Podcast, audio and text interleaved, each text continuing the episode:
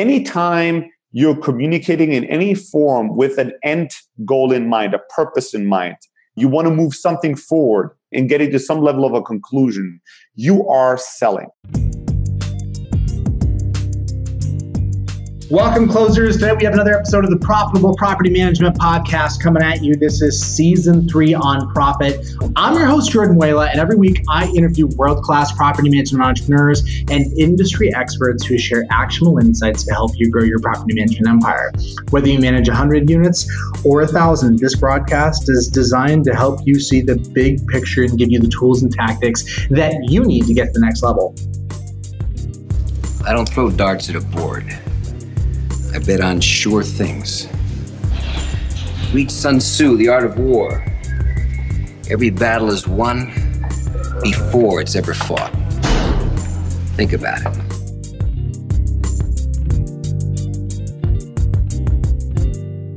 Today, I'm talking with Steli Efti, the CEO of Close.io, the CRM of choice for startups and SMBs. Steli has 20 plus years of experience in sales and entrepreneurship and has trained thousands of founders, sales directors, sales reps to build sustainable and predictable revenue through sales. He's also a mentor and advisor to many early stage entrepreneurs, as well as a fellow podcaster with his own show, which you can find at thestartupchat.com. In this interview, we're going to talk about how to think about growth and how to approach it within your own business. Welcome to the show, Steli. Thank you so much for having me. So I want to get some initial context. Close.io, can you just give us a brief overview? Um, what is that? How did it come to be? Yes, so Close.io is an inside sales CRM uh, that's focused on SMBs. We have many tech companies, but we have people in real estate, property management, all kinds of industries around the world uh, that are using our inside sales CRM. So if you sell primarily through the phone, through email, through kind of inside sales communication with your prospects and customers, we've built the best CRM in the world with out of the box kind of two way calling, two way email sync, and a lot of other productivity tools for people. The reason it came to existence, there was nothing that made us want to go into the CRM space. It's a very competitive space. Um, but what happened was that we were running an outsourced sales team on demand for you know venture backed startup companies. So if you had raised over 10 million and you were building out a sales team as a tech company in Silicon Valley, you could come to us, pay us a ton of money, and then we would run all kinds of tests in terms of figuring out a predictable and scalable sales model for you, and then hire salespeople for you and scale your sales organization for you. And we did that with over 200 venture backed startups within 18 months. And from day one, we thought that we needed to build internal software to allow our salespeople to outcompete their competitors, to be happy at work, and also to scale our sales organization. And in the beginning, that was all there was to it. We never intended to productize the software, but eventually the software became so good that we decided to launch it as a tiny little product and see what would happen and it ended up outgrowing the services business within six months although there was a tiny team attached to it. And that was the the signal that made us go maybe we should focus on the software product. Maybe there's a really big opportunity here. And that's what we've been doing since uh, 2013 we are now many millions in terms of revenue highly profitable and as i said you know thousands and thousands of uh, customers all around the world I love that. So great story. Dog fooding is kind of the classic breeding ground for where a lot of great SaaS companies have come out of dog fooding, meaning building something for a use case that, that you're dealing with immediately yourself. I do want to talk a little bit about sales in general. At the 10,000 foot level, you're known for talking a lot about sales. You have a lot of traction with that. People are very eager to hear you talk on the subject of sales. But for, for SMBs that take great pride in operations, great pride in their craft, in, in delivering their service or good, how do you how would you advise them to think about the value that sales as a piece of operations can create relative to the value of the good or service that they happen to be in business to deliver? Yeah, it's a good question and a big one. I really think, you know, at, at the core of it, if the way I think about sales is that sales is nothing more, nothing less than result driven communication. Anytime you're communicating in any form with an end goal in mind, a purpose in mind, you want to move something forward and getting to some level of a conclusion, you are selling. And so, you know, sales really applies to many areas in life. Uh, it can be around your prospects and getting them to purchase and become customers. But you're also selling when you're trying to get somebody to join your company and work for you somebody that's in high demand or very talented. Sales is anytime you try to convince anybody of anything like talking to journalists trying to get them to write a story about your company right? Anything is, that is result driven communication at its core is selling. So sales is an incredibly valuable skills because it makes the world go round. It makes things move forward to their logical conclusion. And i would go on to say that it doesn't matter if you value sales or not, and it doesn't matter if you have mastered sales or not organizationally, internally. You are selling, if you like it or not, if you call it that or not. And the better you are selling, and the more you cultivate sales as a skill set within your company, the better and the more the results that you're able to accomplish with the group of people that you have. So, if you like it or not, you're doing it. So, if you're doing it anyways, might as well learn how to do it really well. I love that the conscious acknowledgement of what's already happening. So, extending out that thought in that conversation. When you think about the difference between entrepreneurs that are genuinely committed to growth, specifically within the context of sales and marketing, versus those that maybe are just being kind of seduced by the notion of growing, what are the defining characteristics of folks that are really making the genuine commitment to grow as opposed to folks that are just playing house or maybe paying lip service to the idea? I would say that it's two things. If you are looking for shortcuts and easy solutions versus if you are committed to a long term goal and persistent action, that's really what separates the people that accomplish the, the goal for growth, the desire for growth, versus those that only flirt with it, right, but never really get to it. Um, I always say that most of the advice that I give is very basic, but it's timeless, right? It was true 50 years ago, probably will be true 50 years from now. That's the type of thing I'm interested in. I'm not interested in that much, although I live in the technology world in what's constantly changing. I'm interested in what will never change, right? Because those that can be a fundamental guideline to everything I do. And so if you came to me and you asked me how to lose weight, I would tell you to eat broccoli and work out, right? I just the basic things. And I truly believe that most people know what it takes for them to get to growth but they're constantly running around looking for for another solution. They're like i still haven't found growth. I'm looking for something new i'm looking for something interesting. And what's really going on in my mind in my observation is not that they don't know what it takes for them to grow. It is that they're looking for a more convenient answer to growth. It's not that they don't know what to do. It's that what the thing they know how to do or that they need to do they really don't want to do right they really don't want to do. So they're out there looking for a simpler, more convenient answer.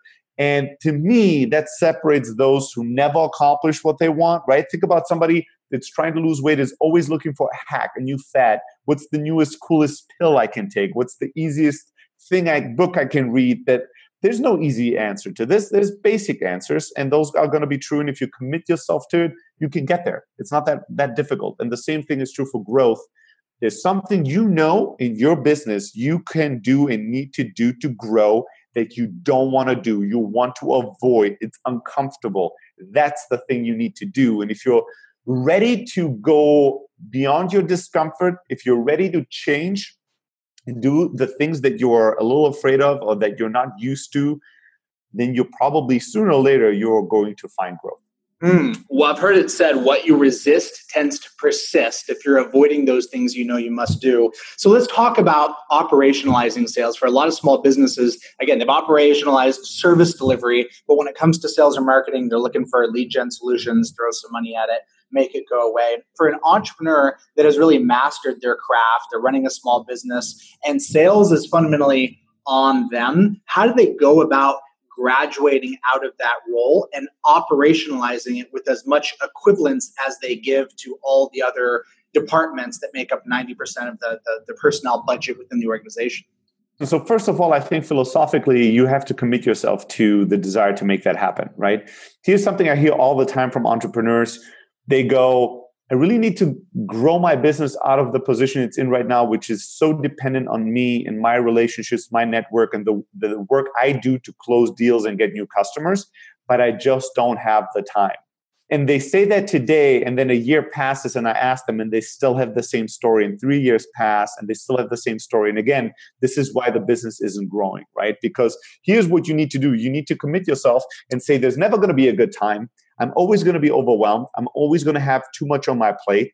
And what I need to realize is that I need to take a few steps back to be able to go a lot more steps forward with my business. So, you know, I'd rather take you know a little bit of a hit in terms of revenue right now and taking a few less customers on board right now to set up a foundation where my business can grow in the future much further beyond the point that it's ever reached.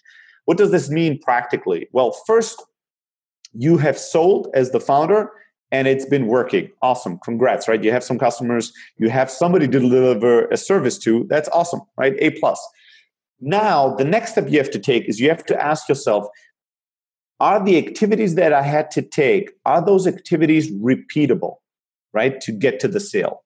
Meaning, can I do the same thing and get the same result? Or is it like I'm doing something different and I'm getting a variety of results, right? Sometimes I go to networking events, sometimes I call my old friends, sometimes I just go to a conference, sometimes people come to me, then I've you know, I run an ad at a local newspaper. Like I've done all these I, every month I do something different, and something happens. And, and there's no repeatability and there's no predictability in my prospecting. If that's the case, the next step is to figure out a way to make your sales activity repeatable and predictable. How can I start now doing something that I could repeat and get the same results, right? Where I can get a level of certainty. If I do X, Y, and Z, this is going to be the sales that is going to come back. That's step number one towards scale and growth. Once you get to that step number one, now the next question that you have to ask yourself is hmm, if I could hire thousands of people and told them to do the exact same thing I'm doing, would they also get the same result? And so I'll give you a good example. If I have a hundred uncles and you know every month I ping one of them and ask them if they want to buy and they say yes, that's pretty repeatable and predictable, but it's not scalable. The moment I reach a hundred people that I've pinged, now I've run out of that source of leads. I'll run out of the source of that activity. So now I can't I can't hire people and tell all of them to do the same thing because the scalability of that thing really doesn't grow uh, with it. If you find something that is repeatable predictable and that in theory could be scalable. There's so much to go after that many people could do the same thing and go after for a long period of time.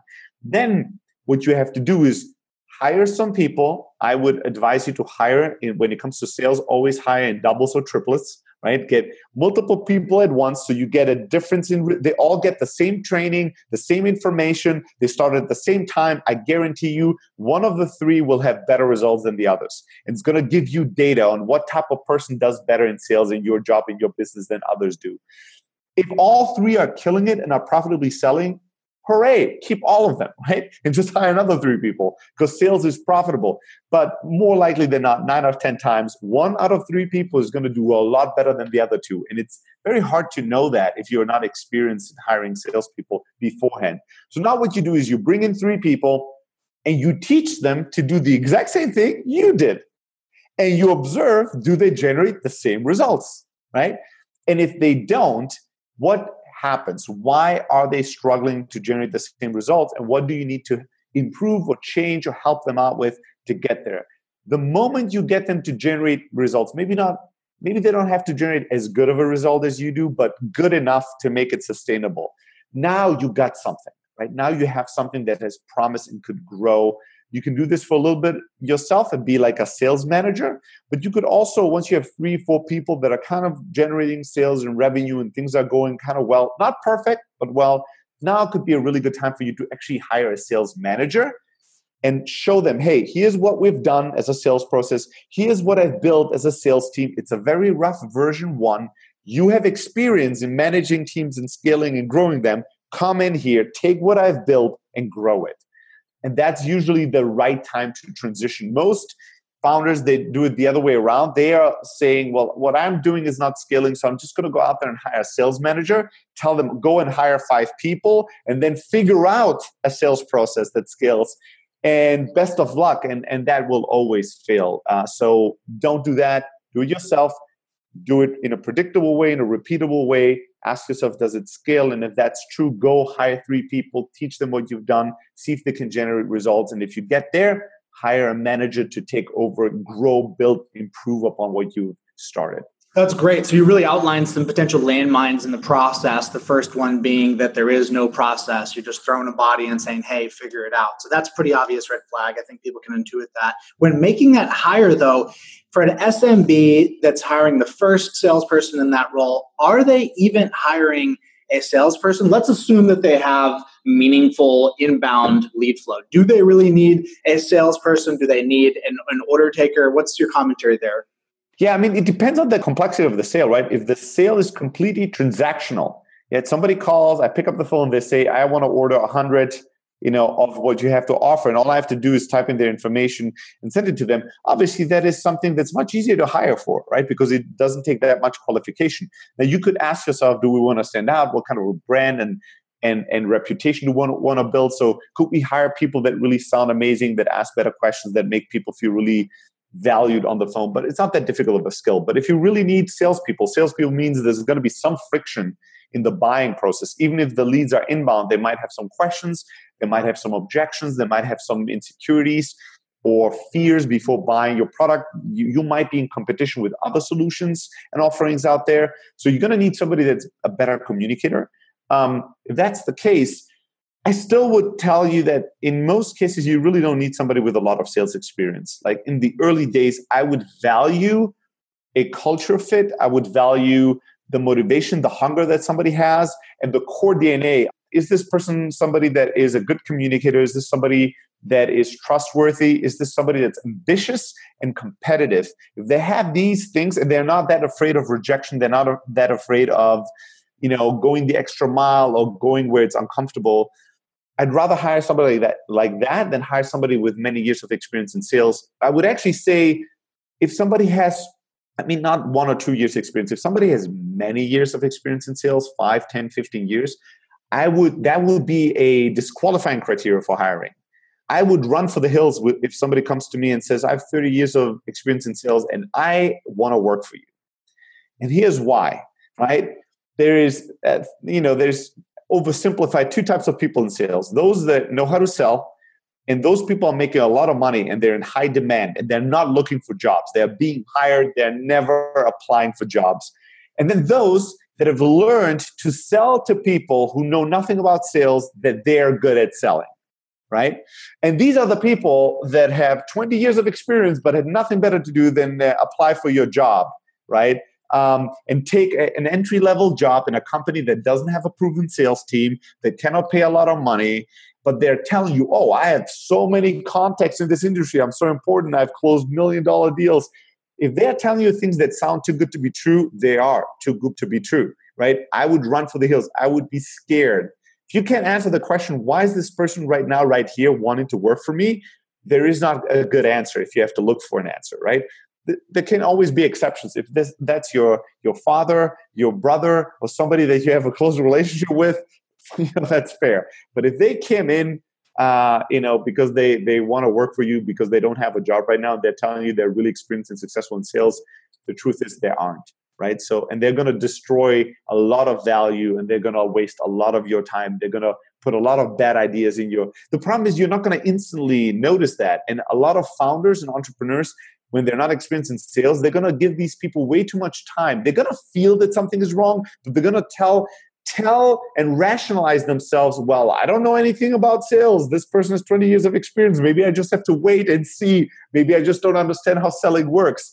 No it's not true. You're going to sense and feel and know when somebody knows what they're doing. And if your intuition is telling you this person is weird. This what they're telling me does not make sense you're right. You don't need a lot of sales experience to to be probably accurate with that. So um, I would look for core attributes and talent before experience in the early days, right? Once you get to scale, you're going to have to hire more and more experienced people, improved and vetted people. But at that point, you can get these vetted people and experienced people because you can pay them enough money. Your organizational structure is attractive. You have a proven track record of growth and opportunity for them. But in the very early days, you're going to have a bigger chance hiring young potential than hiring experienced veterans that are really good at what I love that. I really like what you highlighted in the scenario where you know something is wrong, but you're not sure what. And that ambiguity is a byproduct of a lack of process, oversight, a lack of an activity based framework. When we talk about forms of self sabotage for the entrepreneur, comp is one of those examples, right? The idea that I want a really successful, effective salesperson, but I want to pay them as little as possible, put them on 100% comp, et cetera. Walk me through how a successful, reasonable entrepreneur thinks about comping salespeople in an early model a number of things. Number one, philosophically and long term, you want your salespeople to be rich people, right? You want them to be making tons of money. Because if you structure the deal right, the more money they make you, the more money your company makes. There's no reason to cap the amount of money they can make because you're capping the amount of money they can make you as well. Like there's no, there's zero alignment in that, right? So ideally, in, in some of the best companies, the salespeople are the people that are being paid the most there's companies where the top salespeople are being paid more than CEO or the founders, right? And rightfully so. Good on them, right? Good on them because they are bringing all this business and money and revenue to the company. Now, having said that, in the early days, you are most likely not going to be able to be paying millions of dollars to people because it takes a lot of time for them to to close these deals, and you're not going to be able to afford to finance that. Um, so, the way I would think about compensation in the early days is you're most likely not going to be able to compete just purely based on compensation because you're not going to be able to pay the most amount of money to the most talented salespeople out there. Not in the early days when you're still figuring out a sales model and a sales organizational structure. So, a lot of the reason that people should want to come and work for you are not necessarily monetary, right? There should be that the pitch should be that they're going to get to work with you, the founder, directly. They're going to be able to design and build the sales process, not just do the sales job, be at the ground floor of building the, the sales department. They're going to be able to put themselves in a position to grow in a leadership role in a way that they wouldn't be able in, to do in a much larger organization.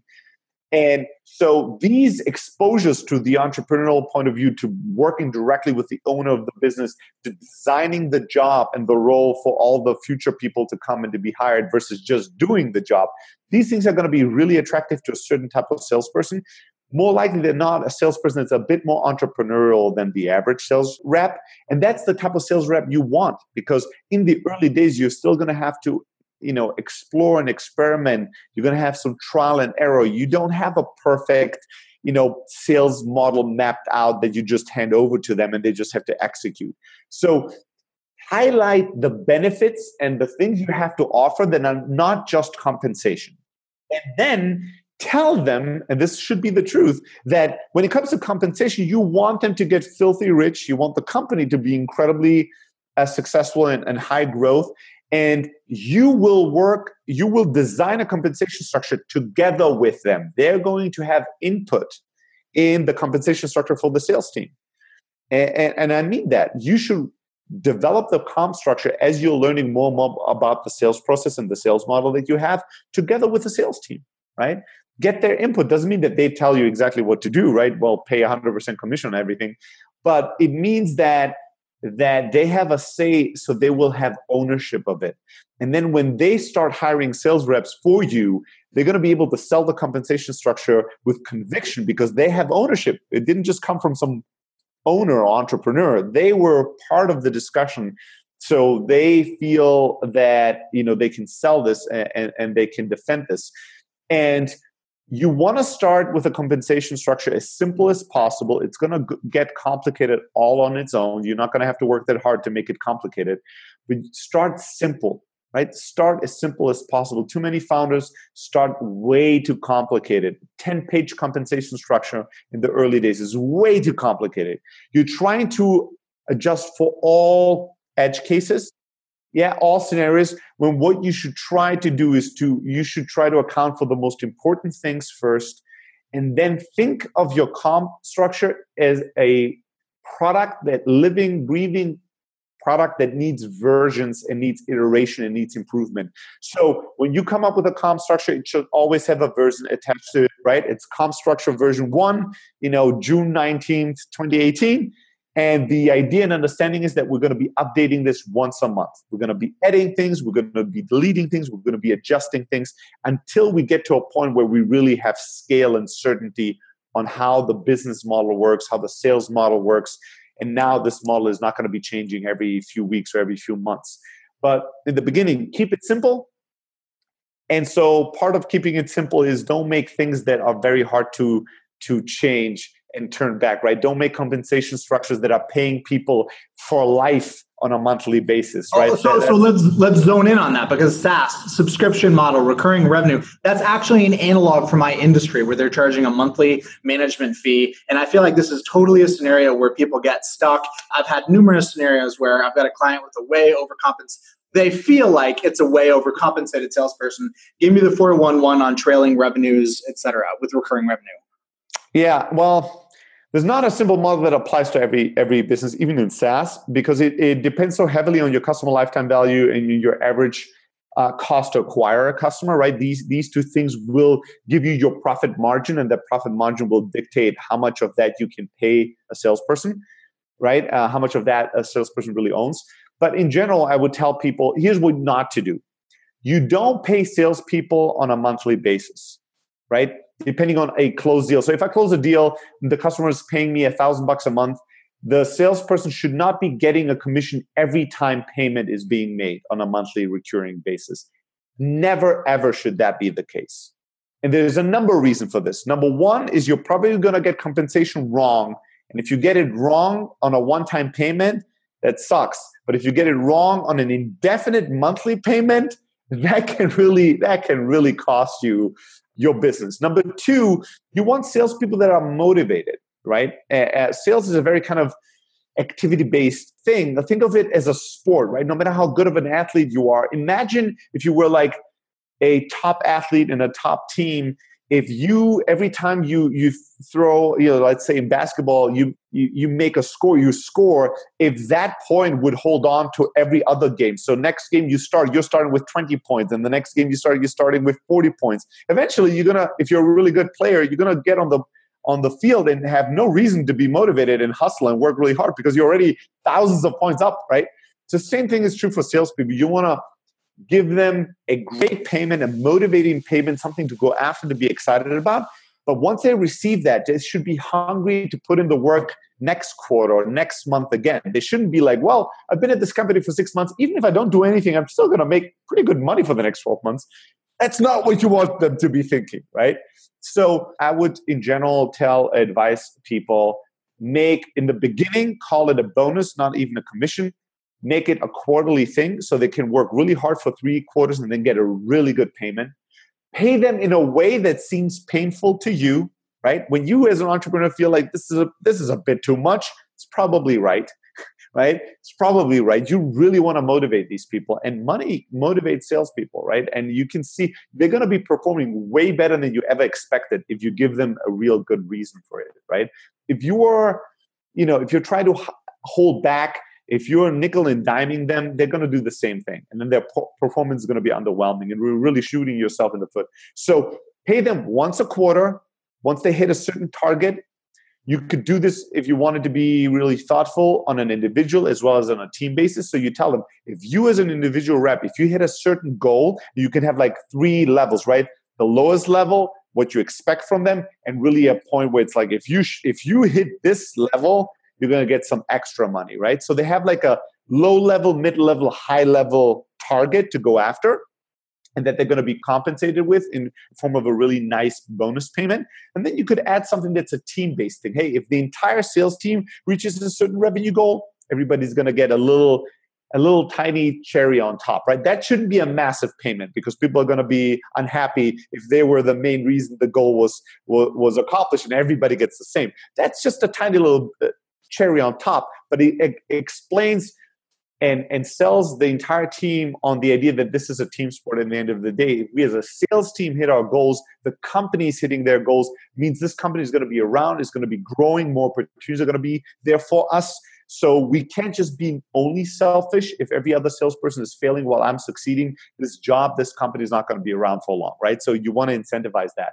Start with that and then once a quarter see how well this is working adjust improve add subtract Love it. Yeah, totally makes sense to me. I think a lot of people will intuit that when they hear it. I do want to talk about the role of profit. Structurally, there are certain situations where a company isn't ready to grow. Let's say that they're not funded and they haven't reached product market fit and there just isn't enough money to throw at it. How do you think about the role of profit as a governor or an enabler for growth? You said right. It all depends. Listen, if you cannot finance the business through your customers and your profits, then it's going to have to be financed somewhere else, right? So either you finance your growth through your own profits, which means that your customers are paying you so much more money than it costs you to service them that you can take the excess of that money. And now it's a question of how aggressive you want to grow. Do you want to take all the profits and reinvest in the business and growth? Do you want to take half of it? Do you want to take a small amount of it? The amount that you're willing to reinvest might might really adjust the growth curve, right? Of, of how fast your business is going to scale and grow. If you don't have that luxury for whatever reason you're telling me no matter how well we sell no matter how good our customers are we're not going to be making profit in the early days. It might take us many years to start being able to turn a profit. Then you're going to have to finance this from another source right? And that, might be a bank that might be an angel investor that might be a venture capitalist. It's going to be some kind of an investor right? In one way or another. It might be yourself like your own savings but then you're the investor right but the money is going to have to come somewhere. And, and so when you take outside sources for money to invest in growth, again, the question is then how, like the question that you have to ask yourself early is then how good are we in uh, securing later financing rounds? How good are we in fundraising? Right? How many sources of capital do we have? How good are we in tapping into these sources of capital? And that will dictate how aggressive you can be in postponing profits or in spending people's money, right? If you raise a friends and family round and you don't have that, your family and friends are not that wealthy, you don't have that many friends and that much family, right?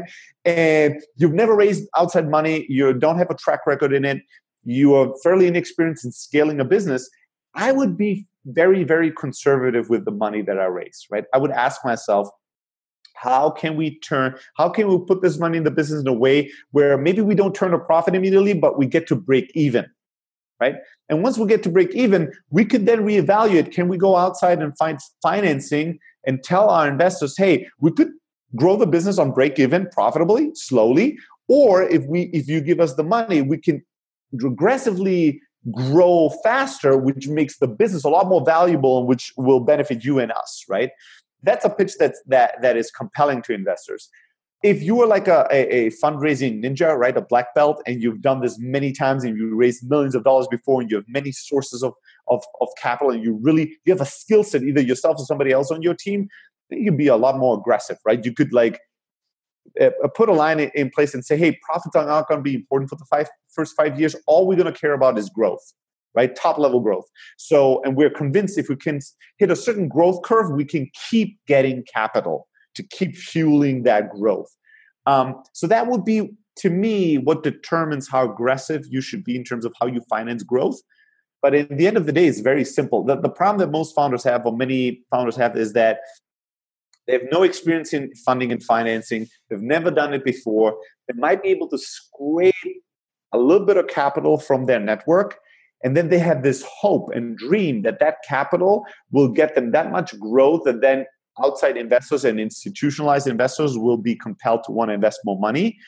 And that could happen it's just a much much riskier proposition. It's much more of a lottery ticket than really a business plan that has high chances of success. What i've outlined are things that will work if you execute well. What i've just outlined at the very end is much more based on hope and luck than on real execution. You could be executing really well and still fail because you don't have good access to sources of funding and you've never cared enough to turn a profit early enough. So now you're in trouble. There are certain situations where somebody will approach me and will look at their business dynamics, and all I can tell them is that if you scale this, you'll be scaling something to your own detriment. What are the infrastructure conditions in terms of finances, et cetera, that maybe a person might look at and say, you know what? This this isn't even though i think i could do it through sheer force of will through fundraising through sales marketing the underlying mechanics are not in place. Can you walk me through how you think about that? I'm going to make this very simple yes. So this is going to be the, the, the, you know a very simple mental model i think that most people can follow. Don't worry or don't care as much about acquisition of customers. Look very closely at your retention and expansion. If you acquire customers, I don't care at what rate, and an amazing rate, right? You're acquiring all the hundreds of thousands of new customers are signing up every day for your service. Oh my God, you're exploding. That is a nice start. That's actually pretty irrelevant to the question will this scale or will you be in trouble in, in a few months or in a few years? The answer are we building a business that has longevity or are we just fooling ourselves is not in the acquisition numbers, it's in the retention and expansion numbers. Look at not only how many customers are we acquiring, but how many of those are we retaining, right? Are these customers that we are acquiring, are they actively using our service or product every day, multiple times, or as many times as we could imagine for our industry? And are they using it more and more over time? And are they paying us more and more money over time? And are they getting more value, more success through our service or product over time? If your retention numbers are strong and if your customers are expanding, meaning they're spending more and more money with you, right, over time, not the same and not less and less money over time. If you have strong retention and expansion numbers, more likely than not, you're building something that is fundamentally sound, right? That, that is sound, that's going to stick around. And then the question is just how long is your customer lifetime value? How long do they stick around? And how much money does a customer make you? And how much does it take you, cost you to acquire them, right? And if you're very good retention, you know, you can spend an insane amount. You could be spending $10,000 to acquire a customer that only pays you $200 a month if that customer sticks around for decades, right? Yeah, and if they spend more and more money every year, they start at 200, next year they're at 400, next year they're at 800, then they're at 1200, you're going to be able to finance this eventually, right? Because an investor will look at this and realize this is, you know, might take 10K, but we're making 100K. It just takes some time to make a return on that investment. And more important than that, these customers are probably so incredibly happy and successful. We're going to be able to build a really powerful brand. We're going to be able to build other products and other services to sell to these customers, right? We're really building something that has longevity, right? If you, I have people all the time, they come up to me and they're, Steli, we launched a new mobile app. We have 10,000 downloads every day, 40,000 downloads every day. We're now, we really need to raise more money to really do more ads and really scale this up. And I go, I always ask them, oh, how many total users do you have? Well, we have 120,000 downloads in the last two weeks. That's exciting. How many of those are active users yesterday? How many active users did you have yesterday? And it's always a soul crashing answer. They are always squirt. They always are in pain because they have to give me that number. And it's always like, well, you know, yesterday it was like, uh, you know, 2,200 people. And I'm like, yeah, well, that sounds 2,200 people sounds very different than 120,000, right? Let's talk about these 2,200. What Love did it. they do? Are they coming back? That's the that's the core thing you should look at. Love it. So churn and revenue expansion. We don't have more time to get into it, but guys, it is so underrated. That's not just for Valley SaaS companies. That's for SMBs. If you're in the recurring revenue game, you must retain your customers. And expansion revenue don't think fee maxing. Don't think nickel and diming people. Think actually biz dev, adding more value, expanding the programs. There are opportunities there. I do want to move on to the rapid fire section of the interview. And I just want to quickly go through these and just get some off the cuff answers for you. I do this with every guest. And Steli, the first question is this What limiting beliefs have held you back in the past that you had to work through and to overcome to get where you're at today? The biggest one was uh, as an entrepreneur that I think I had like a 80s baby mental model of success, which meant, you know, I'd watched too much Rocky movies. So I thought I would have to suffer to success, right? I would have to go through failure and I would have to be punched in the face again and again and again and again, metaphorically speaking, until I finally went through so much suffering that I deserved success. That's a very bad, that's a very bad mental model to follow if you want to be not just successful, but also kind of happy and sane as a human being. The first company I started in Silicon Valley when I moved from Europe to the Valley, I sold everything I had. I bought a one way ticket to San Francisco 13 years ago. And the first company I did, I suffered through it. I did all the wrong things. And it took five years out of my life to fail at something that I could have failed very quickly within a year and just let go and start over again. And it took it took like almost getting to depression and being completely broke financially, emotionally, spiritually for me to admit that this didn't work. And I can't, if I want to be a successful entrepreneur, I can't just suffer my way through success. I can't just be running against the wall all day long with my head. Eventually, my head will break, right? So I have to look for the doors with my eyes versus just going through the, the wall with my head. Um, that was a really big one for me to break through.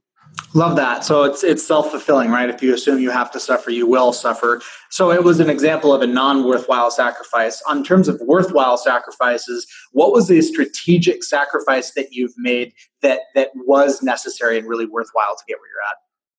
Anytime I had to l- let go of somebody, it was something I didn't want to do because most people, almost everybody I've ever hired, uh, have turned out to be great people. Not always the right asset at the right time, not always skill wise the right person for the right job, but always great people. And so the best sacrifice was learning over time that postponing the decision when ways had to part was really bad for them and really bad for me and really bad for the business. Just all around a terrible thing to do. And learning you know to act really quickly whenever i had the whenever i had the sense or I had the data that told me that this person isn't working out for the business taking a step immediately and learning to understand that it's not about me. That conversation is not about making me feel good or just justified. It's all about empowering them to feel good. It's all about empowering them to succeed moving forward I think that mental shift made a big difference. And I can say a lot of our biggest customers today are people that work for me at one day or another and I had to part ways with. And we stayed in touch and they're customers of me. Uh, some of them I'm an investor in their business. I have very strong relationship with almost everybody that I've worked with in the past. And that's because I put them first. Wow. So the sacrifice was the uncomfortability of wading into those conversations in an honest way as opposed to avoiding it. I love it. Last question of the day. I ask this to every single guest. Steli Efti, in your opinion, are entrepreneurs born or bred? I don't think entrepreneurs are born. Some people have natural talents that can help or make things easier when you're an entrepreneur. I think everybody can learn to be an entrepreneur, but I do think that uh, talents do make a difference. Uh, and so I don't think that everybody's equally gifted at being an entrepreneur and can be as successful as every other entrepreneur. I think every one of us can learn to be as successful as as we can in our lives with our potential, with our luck, with our you know circumstance. But I don't think that it's a black and white answer. There's a lot of gray between the natural talents people are born with, the skills and experiences and things that can be acquired if your if your desire is big enough. A little bit of both. Fair enough. Plenty of people fall into that camp. Steli, for folks that want to stay in touch, find out more about what you're up to, what's the best place for them to go? Yes, I've written over 10 books on the topic of sales, from hiring salespeople to scaling a sales model. If you want all of them in a, in a, in a digital format, in a beautiful link, just send me an email, steli at close.io. Just say bundle, please, and I'll, I'll send you a link to get all my books for free. Um, you mentioned it earlier. If you enjoy podcasts, uh, you liked uh, our conversation today, you want to go to thestartupchat.com and check out the podcast there. You might enjoy it. All right. That's one of the better answers to that show ending question I've gotten before. Hey, thanks for coming on the show. Let's stay in touch. Thank you so much for having me. Bye bye. Thanks for tuning in to the Profitable Property Management Podcast. Please subscribe and leave us a review. Your feedback makes this a better show, and the more reviews we get, the better our guests become. Thanks again for listening, and don't forget that you can find us online in the Profitable Property Management Facebook group where we mastermind with the best in the industry.